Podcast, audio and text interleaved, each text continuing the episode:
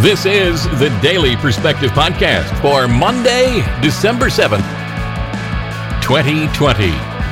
Mark Congleton here, your sometimes humble host for this podcast featuring observations, insight, and sometimes a bit of absurdity. About 52 minutes of content coming your way Monday through Friday,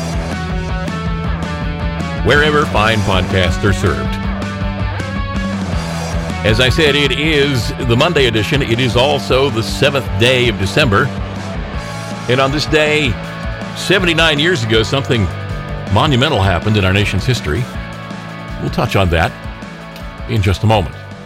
First up, hope you're well. Hope everybody in your family, your loved ones, you're all doing fine and dandy, and that um, today is looking good for you.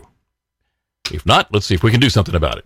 It's a um, a beautiful day in our neighborhood. It looks like it looks like stuff's going to be good.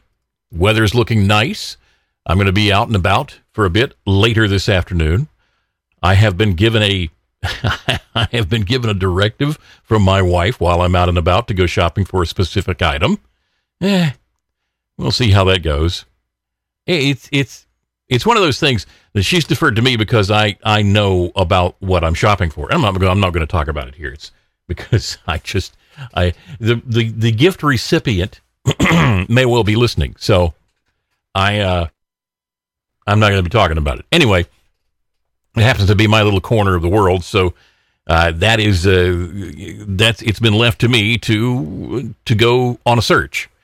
And I got to be honest with you, um, searching locally for the item I'm looking for is not not my comfort zone. I I would much prefer to go online as I did earlier this morning, do some research, and um, and come to a decision about what I want to get. And the problem with that is that things in this in in the field of uh, excuse me in the field of electronics, we'll just put it that way. In the field of electronics, everything is changing so quickly that um, it makes it difficult to make a choice because you. I'm not. I, I'm not going to cheap out on something that is the tool that this is because I, I want to make sure it's the right thing. And uh, with everything in that particular area changing as fast as it is, I want to make sure it's not obsolete a month from now. You see what I mean? Anyway, we'll see how that goes later today. And if there's any way I can share it to you without being any more cryptic, I will. Okay? Okay. Man, it is a, it's going to be a chilly day here, high in the 40s. Um, for here, that's chilly. That's quite quite chilly for us here in the sunny Southlands. We uh, we tend to like our temperatures a bit warmer, but as I've said before, it has been colder. In my memory, it's been colder during my lifetime. So I'll take what I got. I got a big pile of firewood. I have power. I have I have a generator in case I have to have uh, assistance for the power if it goes out. I'm you know I'm pretty much set. But the uh, it's kind of chilly. And me going out today, I'm not looking forward to that. Anyway, as I mentioned before, today is uh, is Pearl Harbor Remembrance Day. On this day, December 7th in 1941, on the morning of December 7th, 1941, Imperial Japanese forces ambushed the naval station Pearl Harbor on the Hawaiian island of Oahu. And I want to relay with to you today the White House's proclamation for the National Pearl Harbor Remembrance Day of 2020. On the morning of December 7th, 1941, Imperial Japanese forces ambushed the naval station Pearl Harbor on the Hawaiian island of Oahu. Tragically, 2,403 Americans perished during the attack, including 68 civilians. On this National Pearl Harbor Remembrance Day, we solemnly honor and uphold the memory of the patriots who lost their lives that day, a date which will live in infamy. And we reflect on the courage of all those who served our nation with honor in the Second World War. 79 years ago, Imperial Japan launched an unprovoked and devastating attack on our nation. As torpedo bombers unleashed their deadly cargo on our ships and attack aircraft rained bombs from above, brave members of the United States Navy, Marines, Army, and Army Air Forces mounted a heroic defense, manning their battle stations and returning fire through the smoke and chaos. The profound bravery in the American resistance surprised Japanese air crews and inspired selfless sacrifice among our service members. In one instance, machinist mate first class Robert R. Scott, among 15 sailors awarded the Medal of Honor for acts of valor on that day, refused to leave his flooding battle station within the depths of the USS California, declaring to the world, This is my station and I will stay and give them air as long as the guns are going. Forever enshrined in our history, the attack on Pearl Harbor shocked all Americans and galvanized our nation to fight and defeat the Axis powers of Japan, Germany, and Italy. As Americans, we promise never to forget our fallen compatriots who fought so valiantly during World War II. As a testament to their memory, more than a million people visit the site of the USS Arizona Memorial each year to pay their respects to the sailors entombed within its wreckage and to all who, who perished that day. Despite facing tremendous adversity, the Pacific Fleet, whose home port remains at Pearl Harbor to this day, is stronger than ever before upholding the legacy of all those who gave their lives nearly 80 years ago today. On this National Pearl Harbor Remembrance Day, we recall the phrase, Remember Pearl Harbor, which stirred the fighting spirit within the hearts of more the more than 16 million Americans who courageously served in World War II. Over 400,000 gave their lives in the global conflict that began, for our nation, on that fateful Sunday morning. Today, we memorialize all lost, all those lost on December 7th, 1941.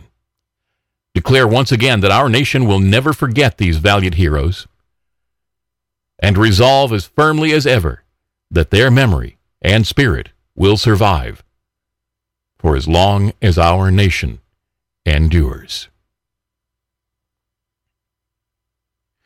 And there's a, a bit more that's a statement from the president himself. And it's in the show notes today if you'd like to read it. It's in, in its entirety. 79 years ago, excuse me, 79 years ago, Japanese forces attacked us, pulling us into a war we did not want to be part of. 79 years ago, America stood up and showed what it was like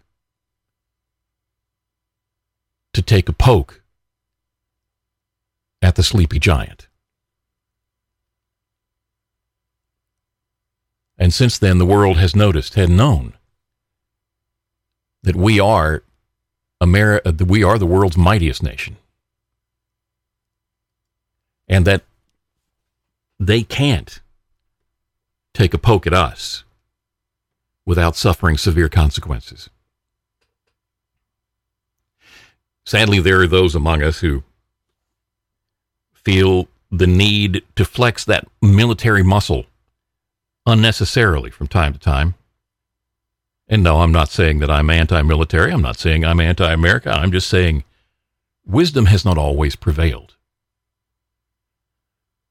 when it comes to our military involvement in certain places. And wisdom has still does not prevail when it comes to shaking the dust off our boots and walking away when we should.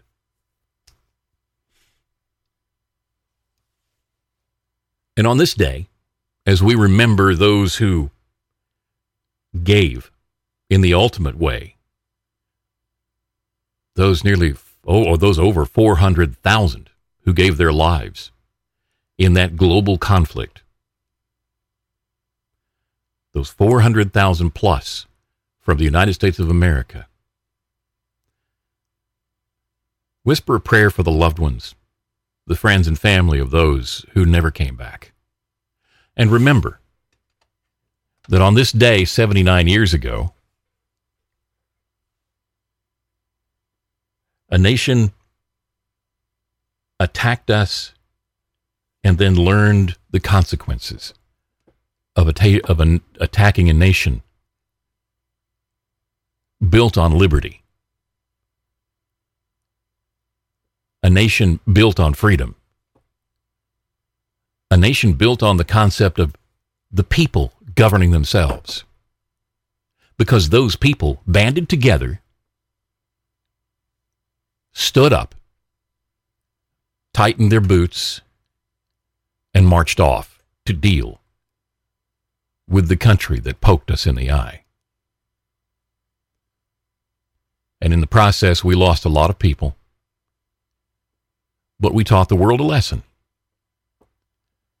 And that lesson was we'd rather not fight with you, but if we have to, we will fight to win. And you will regret poking us in the eye.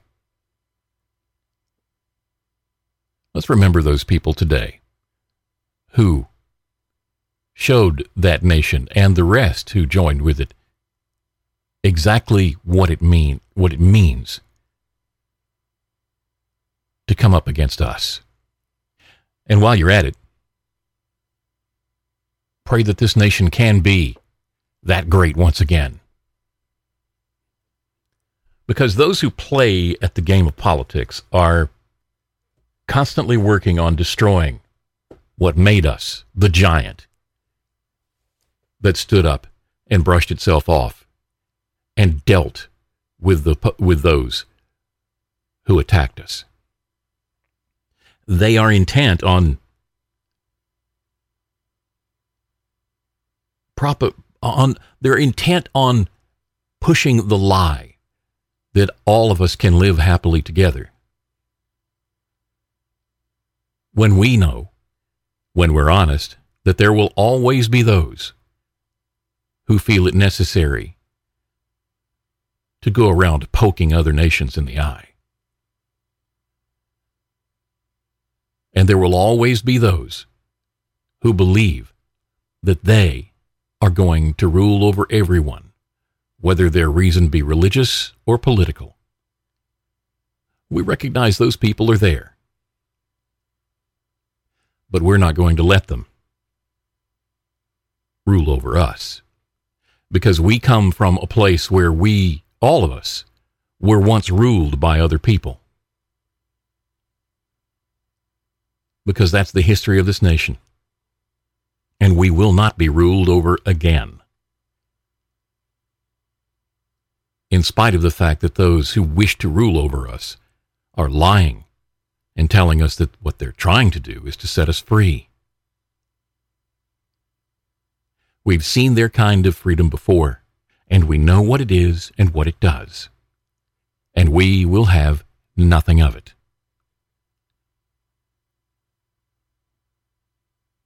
We didn't fight a war to secure our freedom, to be ruled again. We didn't fight in World War I to be ruled again. And we didn't put down those who poked at us in World War II just to relax and be ruled again. Sadly, there are many among us who don't know the history of this nation, what we have stood for, and why we were established. And they have believed the lie and this day, this Pearl Harbor Remembrance Day, is a good day to remind them and to teach them why this, the United States of America, is the greatest nation on the planet Earth. It is the greatest, and it will always be the greatest as long as we govern ourselves. We're facing an onslaught right now that must be put down, just like that day in 1941. Only this time, the enemy is within our borders.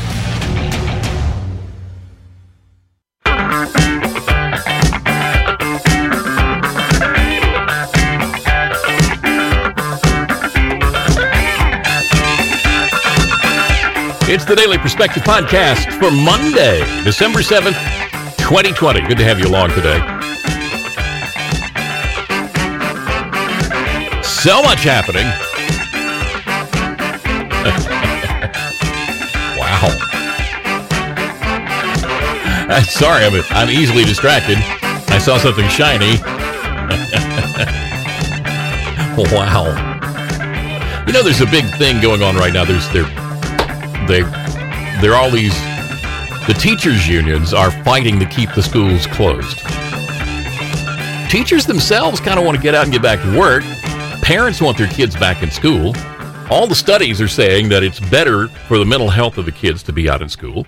The health studies are all saying the kids, the kids are probably the safest members of our society as far as COVID is concerned.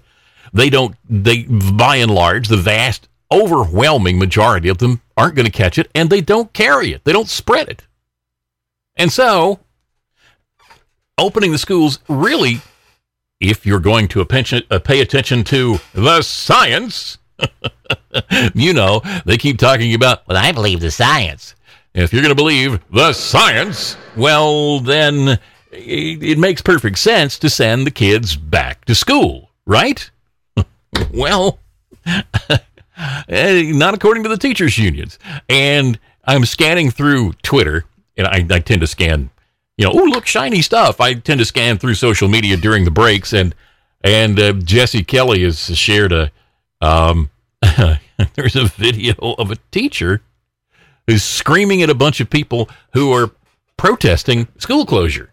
They're on the sidewalks, they have their signs and everything, and and uh, they're talking about how the uh, the uh, lockdowns are not the cure. And we've we've seen actually we've seen science, real science, not the pseudo bizarre weirdo science. We've seen real science that says lockdowns are not the cure. And this this person, this is a teacher. She pulls up, pulls down her mask, rolls down her window, flips all these people the birds, screams obscenities at them. This is somebody teaching their children. This is someone who is teaching their children. I have teachers in my family. They're not insane. They understand what's going on. These are people with good heads on their shoulders. They've got brains. They can see what's happening. And they're stuck. Their education associations in their various states, they they're teaching them, they're telling them what they have to do and what they can't do.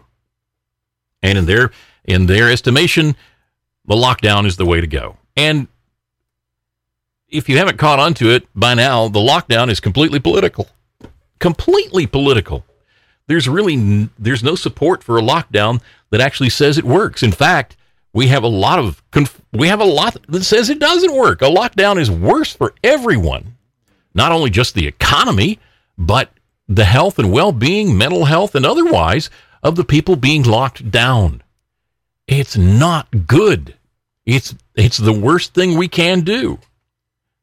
But the experts all tell us, and when I say experts, I mean the politicians who who, who are de- making the declarations and telling us what we must believe. Those people all tell us that oh, we're all going to die if we don't lock down. Well, I got news for you. Little little old me, yours truly, I have exactly the same medical decree Bill Gates does. So when I tell you everything I'm reading tells me these people are are using the COVID crisis as a tool for political advancement. It's true. That's exactly what this is all about. That's all it is. That's all it's ever been. Have people died? Yes. Yeah, people have died. Yeah, I know, I know. People have died. But the bottom line is that people have died of various things every year. There have been waves of, of sickness go through our population every year.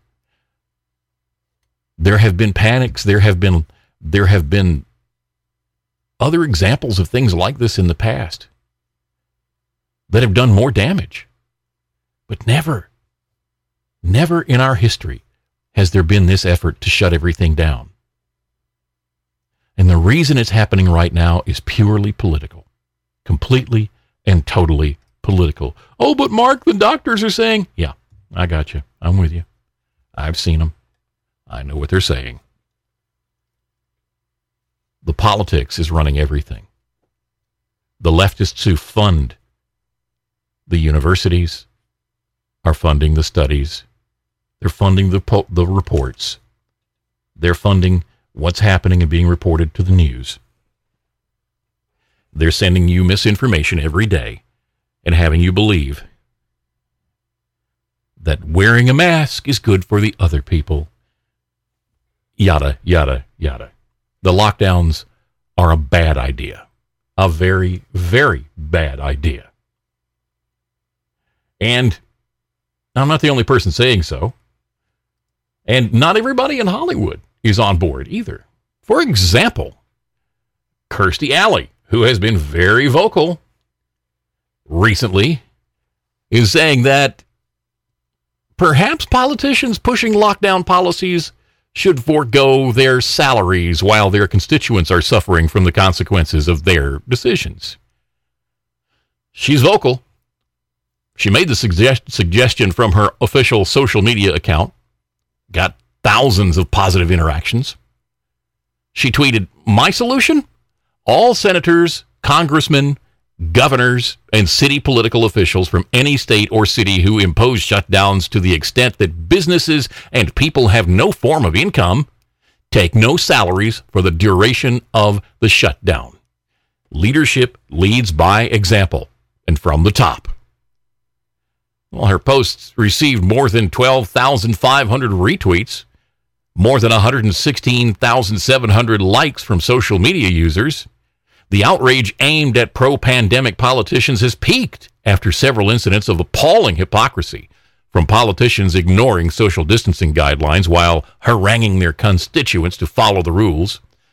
In one of the most egregious examples, Governor Gavin Newsom, a Democrat, was caught at a lavish dinner at an exclusive restaurant called French Laundry. Photographs showed that he issued wearing a mask, and his dinner companions neglected to distance themselves. Newsom later apologized for setting a bad example. He had to. He got caught. A few days later, at the same ritzy restaurant, San Francisco Mayor London Breed, also a Democrat, was caught celebrating the birthday of a local wealthy socialite. She confirmed it was her at the restaurant. Kirstie Alley's been a vocal supporter of President Donald Trump and has not shied away from using her social media account to express her political beliefs. On Tuesday of last week, she signaled that she supported the effort to question the results of the 2020 election. She tweeted, I'm still holding the line, by the way, real Donald Trump. I'm here till they drag me away. I said, good for her. Good for her. She needs to state exactly what she believes in this country. She's free to do so, in spite of the fact that some may disagree with it and try to marginalize her and punish her for saying what she believes. She's going to say what she believes, and she should. Now, when I talk about this all being political, I have to also mention this that when a politician, oh, let's say, oh, I don't know, sleepy Joe Biden, when Joe Biden decides he wants to step up and have something to say about this, it's all political. And here's an example. Months after Joe Biden and his vice presidential pick, Senator Kamala Harris, endorsed a three month federal mask mandate that would require Americans, even outdoors, to strap on a face mask or risk prosecution, the former VP claimed in an interview with CNN's Jake Tapper that Americans wearing masks for 100 days would create a significant reduction in COVID 19 cases. Quote, I think my inclination is on the first day I'm inaugurated to say, I'm going to ask the public for 100 days to mask. This is 100 days to mask, not forever, 100 days. And I think we'll see a significant reduction if we incur that. And when that occurs with vaccinations and masking to drive down the numbers considerably. Of course, Dr. Anthony Fauci, the health official who has flip flopped on his opinion on masks, he says his the Biden's proposal is a good idea just like he thought it was a good idea to keep the schools closed until he realized it, it wasn't a good idea all, all along. But here's the thing it's just 100 days. Well, it was just two weeks to flatten the curve, too. We're over 260 days into that. And think about it this way what's going to happen during that 100 days? Should he get into office and get his way? The weather will warm up. The seasonal infection rates, which happen every year, will drop as they do every year. And the vaccine will be kicking in and taking effect. And at the end of 100 days, he can take off his mask and say, Look what we've accomplished. When they've actually accomplished absolutely nothing whatsoever.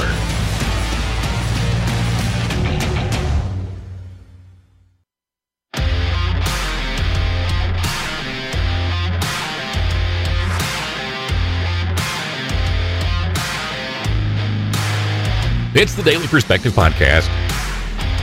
It's Monday. It's Pearl Harbor Remembrance Day, December 7th.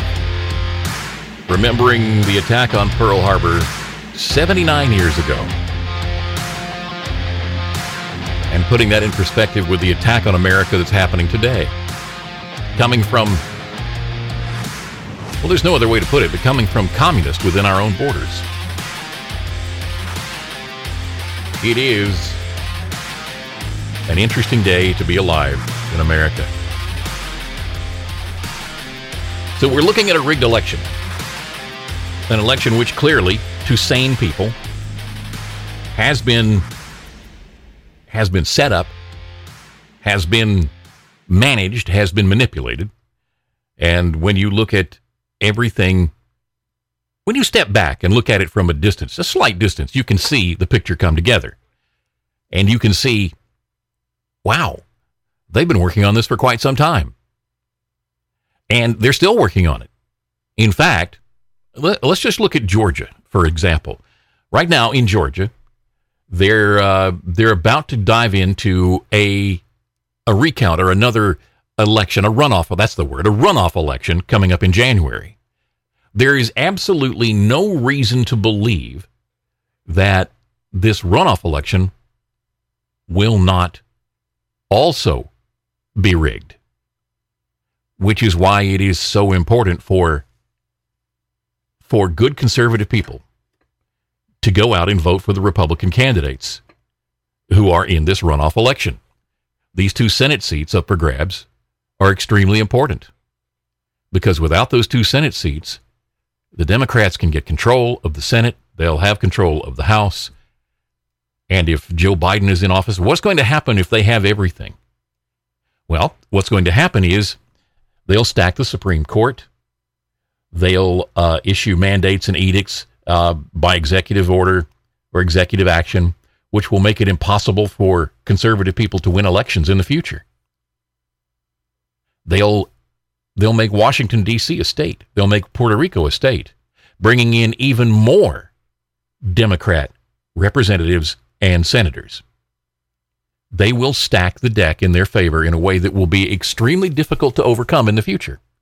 You have to remember the turnout for this election was monumental. It was historic, which is the reason for all of the irregularities we're seeing. They couldn't overcome the amount of enthusiasm and the voter turnout for Donald Trump. And they got sloppy when it came to the middle of the night when they were adding votes in for Joe Biden. And right now, we're watching the aftermath. And if you don't, if you just watch the, if you just watch the, the mainstream news, you don't know what's been happening. You don't know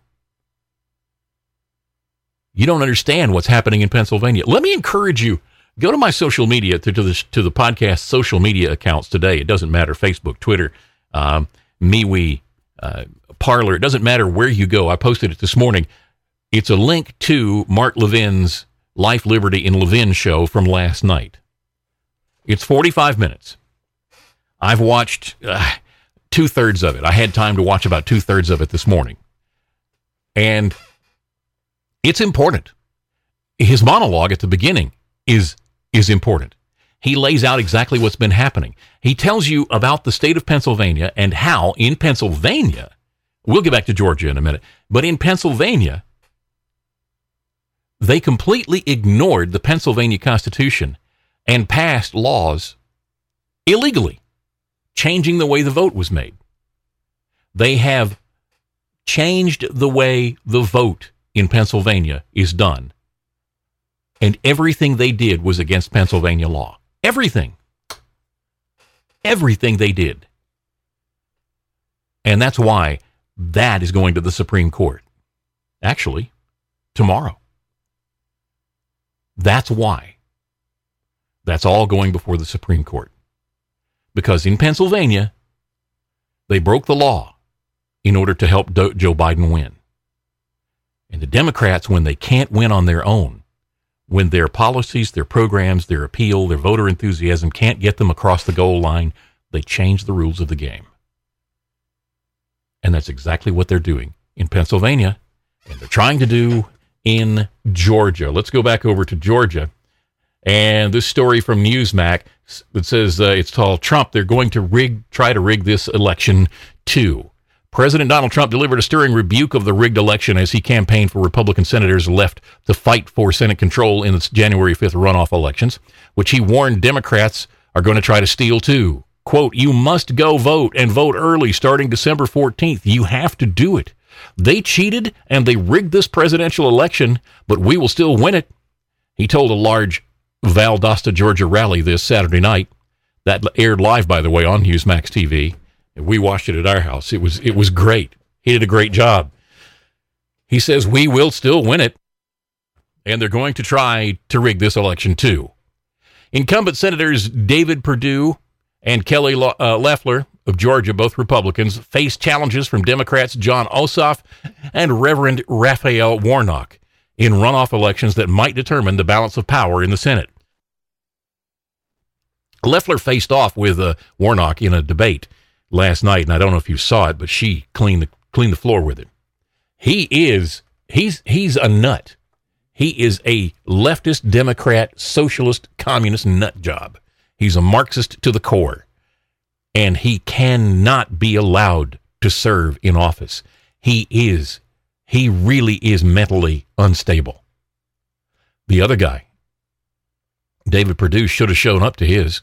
He didn't show up to his debate. He let Jon Ossoff, the Democrat, have the floor all to himself. In my book, that's stupid with a capital S. Now, Republicans already hold 50 Senate seats, but if Democrats sweep the two Georgia runoffs and Joe Biden wins the White House, the vice president casts the deciding vote in a 50 50 tie. That means that Kamala Harris will be deciding those 50 50 votes. Trump told a raucous crowd of Republican supporters, "At least you have two beauties, and you know what you have also. You, you also have two beauties running against them, but beauty in a different way. They're two beauties, but there's never been a case where a state has this prominence on the Senate races because they're never together. This is something that's very important, and you have to get out. You have to vote. You have to make sure you have every vote counted. Every vote has to count. Everybody vote. It has to count. You got to make sure they don't throw away the ballots. You've got to be sure. You got to make sure they when that when they collect the ballots, they're bragging about how many ballots they've already collected. You've got to make sure your Secretary of State does and knows what the hell he's doing.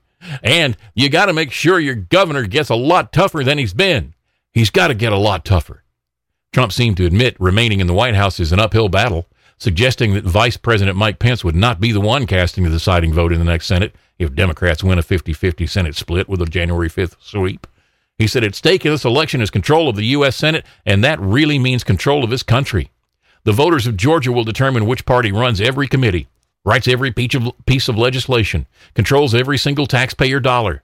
You simply, very simply, you will decide whether your children will grow up in a socialist country or whether they will grow up in a free country.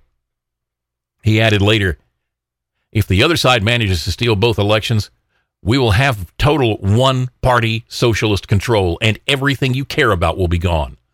Your whole philosophy is going to be gone. The crowd broke out in a stop the steal chant before Trump added, But we're working hard to ensure that it doesn't happen. And now we're trying to steal the they're trying to steal these two important Senate seats from Georgia.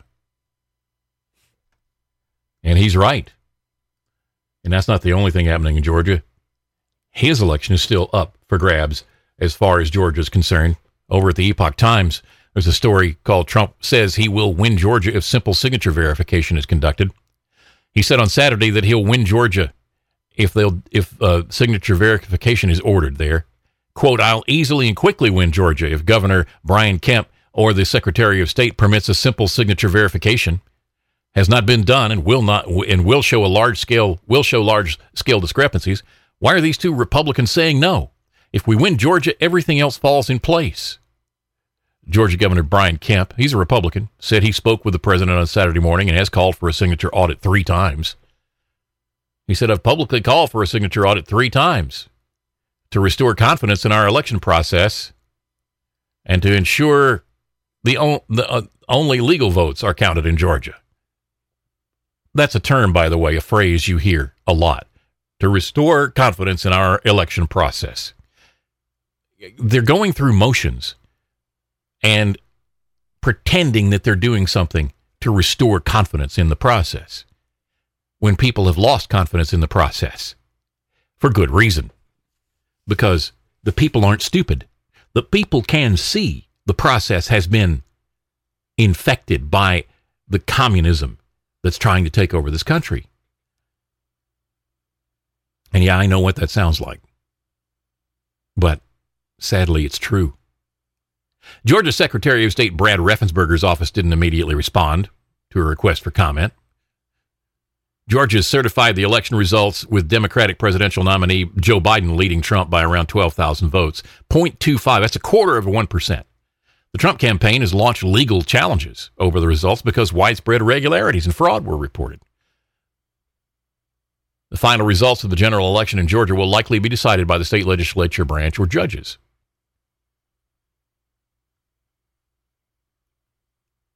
There's been video, and, in this article, there's a big picture from the surveillance video, the security footage that caught those uh, poll workers processing ballots after the observers and all of the other workers had left.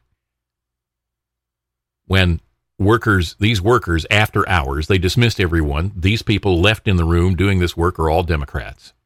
They're not being supervised. They're not being observed by both parties as they're supposed to be observed at every step of the process. And the mainstream press is trying to tell you right now oh, these were votes that had already been observed and processed and, and approved. These had already been acknowledged. This stuff had already been taken care of. This, this had already gone through the process and they were all stored away and they're just scanning them now. Well, the scanning is also supposed to be observed. That's part of the process and it's part of the legal the legal path that must be taken. There must be this this secure path that every vote is on. You see, if they open the votes and they verify the votes, people say, "Yeah, that's good. That's okay. Yeah, that's okay. Oh, that one's bad. Toss it." They go through that process, but they don't observe the process of tabulating the votes. Then they can do anything they want to, adding, subtracting, running them multiple times. And that's the issue here. These people were unsupervised. And in part of that video, it's fairly obvious that someone is rerunning stacks of pre of already scanned ballots. And that's why someone has to be there observing. Don't be deceived, my friend. They're trying to steal it again.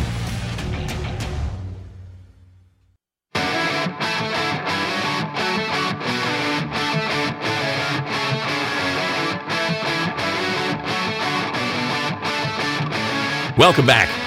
It's the final segment for Monday, December 7th, 2020, for the Daily Perspective Podcast. Once again, it's good to have you along. Thanks so much for subscribing. Thanks for being there. Thanks for sharing with your friends. I appreciate it a lot.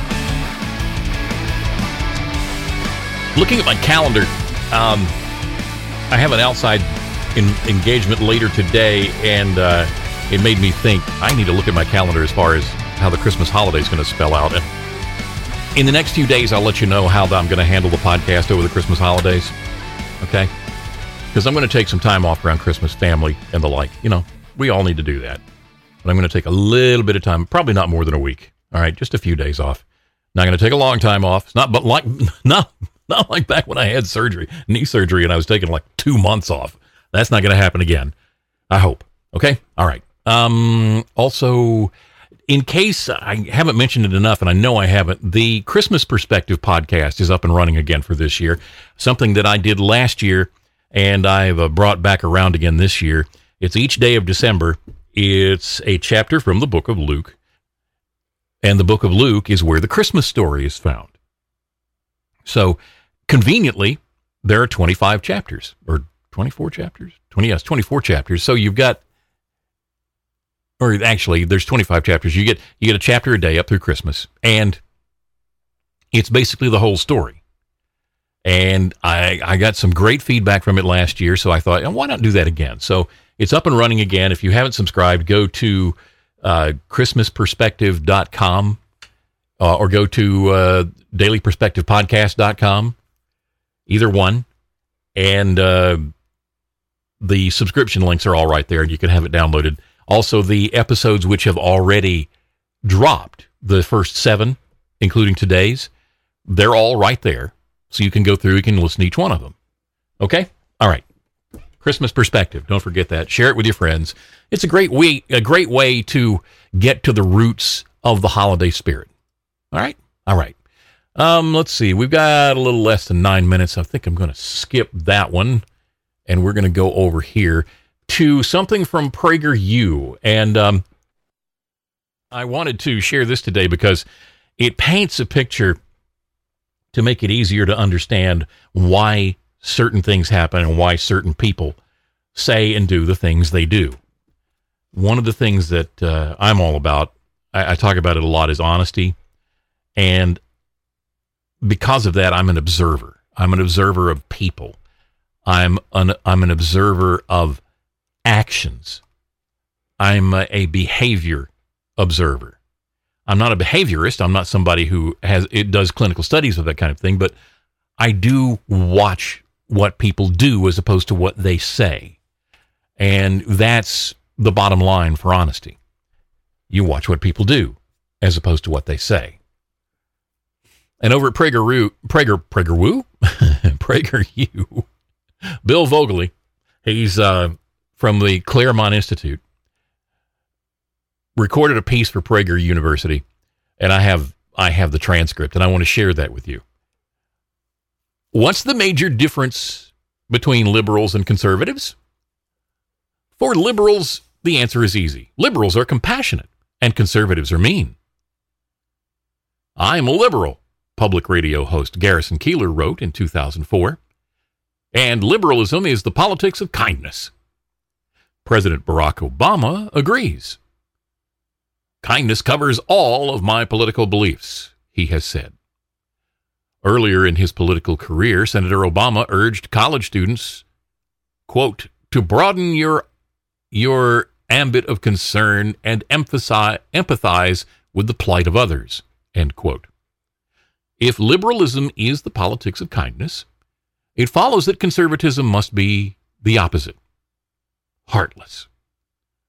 New York Times columnist Paul Krugman contends that conservatives want to limit government spending on social welfare programs because they take, quote, positive glee in inflicting further suffering on the already miserable.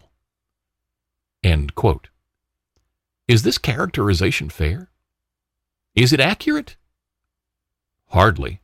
For one thing, helping others, generosity, requires resources to be generous with to provide needy people tangible assistance, as opposed to inconsequential gestures, requires wealth. And wealth has to be created before it can be donated. This necessity, however, complicates the politics of kindness. Both economic theory and the historical record of different competing economic systems clearly show that the best way to create wealth is to narrow rather than broaden the ambit of our concern. Adam Smith, the founder of modern economics, wrote in 1776, quote, It is not for, from the benevolence of the butcher, the brewer, or the baker that we expect our dinner, but from their regard to their own interest. Our natural desire to care more for our families and friends than for distant strangers is not a moral defect, but an advantage. Free markets and voluntary associations, such as churches and civic groups, make the most of this asset. The welfare state tears it down. There is, then, a glaring contradiction in the politics of kindness. On the one hand, liberals frequently criticize the selfishness of people preoccupied with building careers, businesses, and investments. On the other, liberals are bursting with ideas for all the humane things government can do by redistributing the wealth created by these so called selfish people. There's another contradiction. Liberals champion government action as the best vehicle to alleviate suffering. At the same time, they are uninterested in the question of whether these government programs actually do alleviate suffering. To take just one example, the government's own studies have demonstrated that the federal preschool program Head Start does not achieve its goals. Children enroll, enrolled in it are no better off by the end of the first grade than those children who don't enroll. But this program has lost none of its liberal luster. On the contrary, liberals constantly call for its expansion. Our federal, state, and local governments spend more than $3.2 trillion per year on programs designed to prevent or relieve poverty. That's more than $10,000 per American. Yet, the official poverty rate has fluctuated in the same narrow range from 11 to 15 percent of the population for the past 40 years. How can the politics of kindness be so cavalier about whether government efforts to alleviate suffering succeed? The problem is not a deficiency of compassion, but the defective moral logic of compassion itself.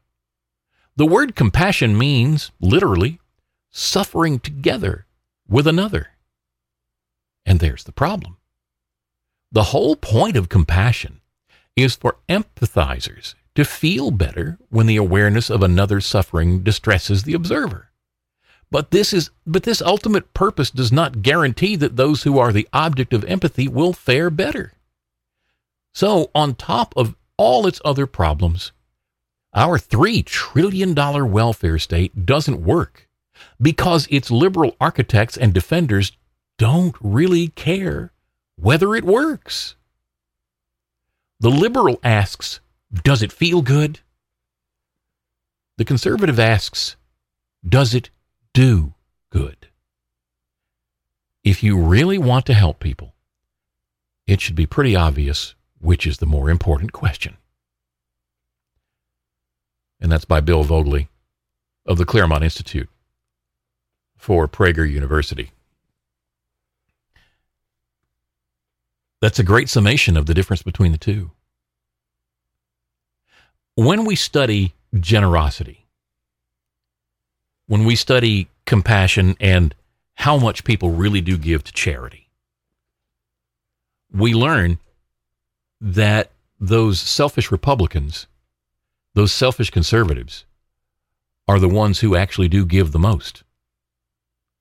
They're the ones who actually give large sums of money to the needy and to organizations designed to put feet on the ground and actually help those in need. And liberals believe it's the job of the government. And so they believe that's what their tax dollars should do. And so they don't give, they don't help. They talk about it a lot. They may go actually put their feet on the ground from time to time and serve at a soup kitchen or maybe get involved in some sort of a community program. But as the article says, it takes wealth, it takes stacks of dollars to accomplish the goals uh, that, that we set to help people, to really make a difference. And government never sees things that way. As I've said here many times, when you see politicians offering up new programs to solve problems, they're usually solving problems which were created by previous programs, which were also d- designed to solve problems, which were created by an even more previous program. They aren't really concerned with doing good. They're concerned with feeling better because they've made the show of doing good when they haven't actually changed anything. And that's the problem with leftist politics. It's all show and no substance. And those are the people who want to run this country today. And it's time for me to get out of your way and get on with my day. God bless you. Have a good one. We'll see you back here tomorrow for the next edition of the Daily Perspective Podcast. bye bye. Oh, we're uh, we're done.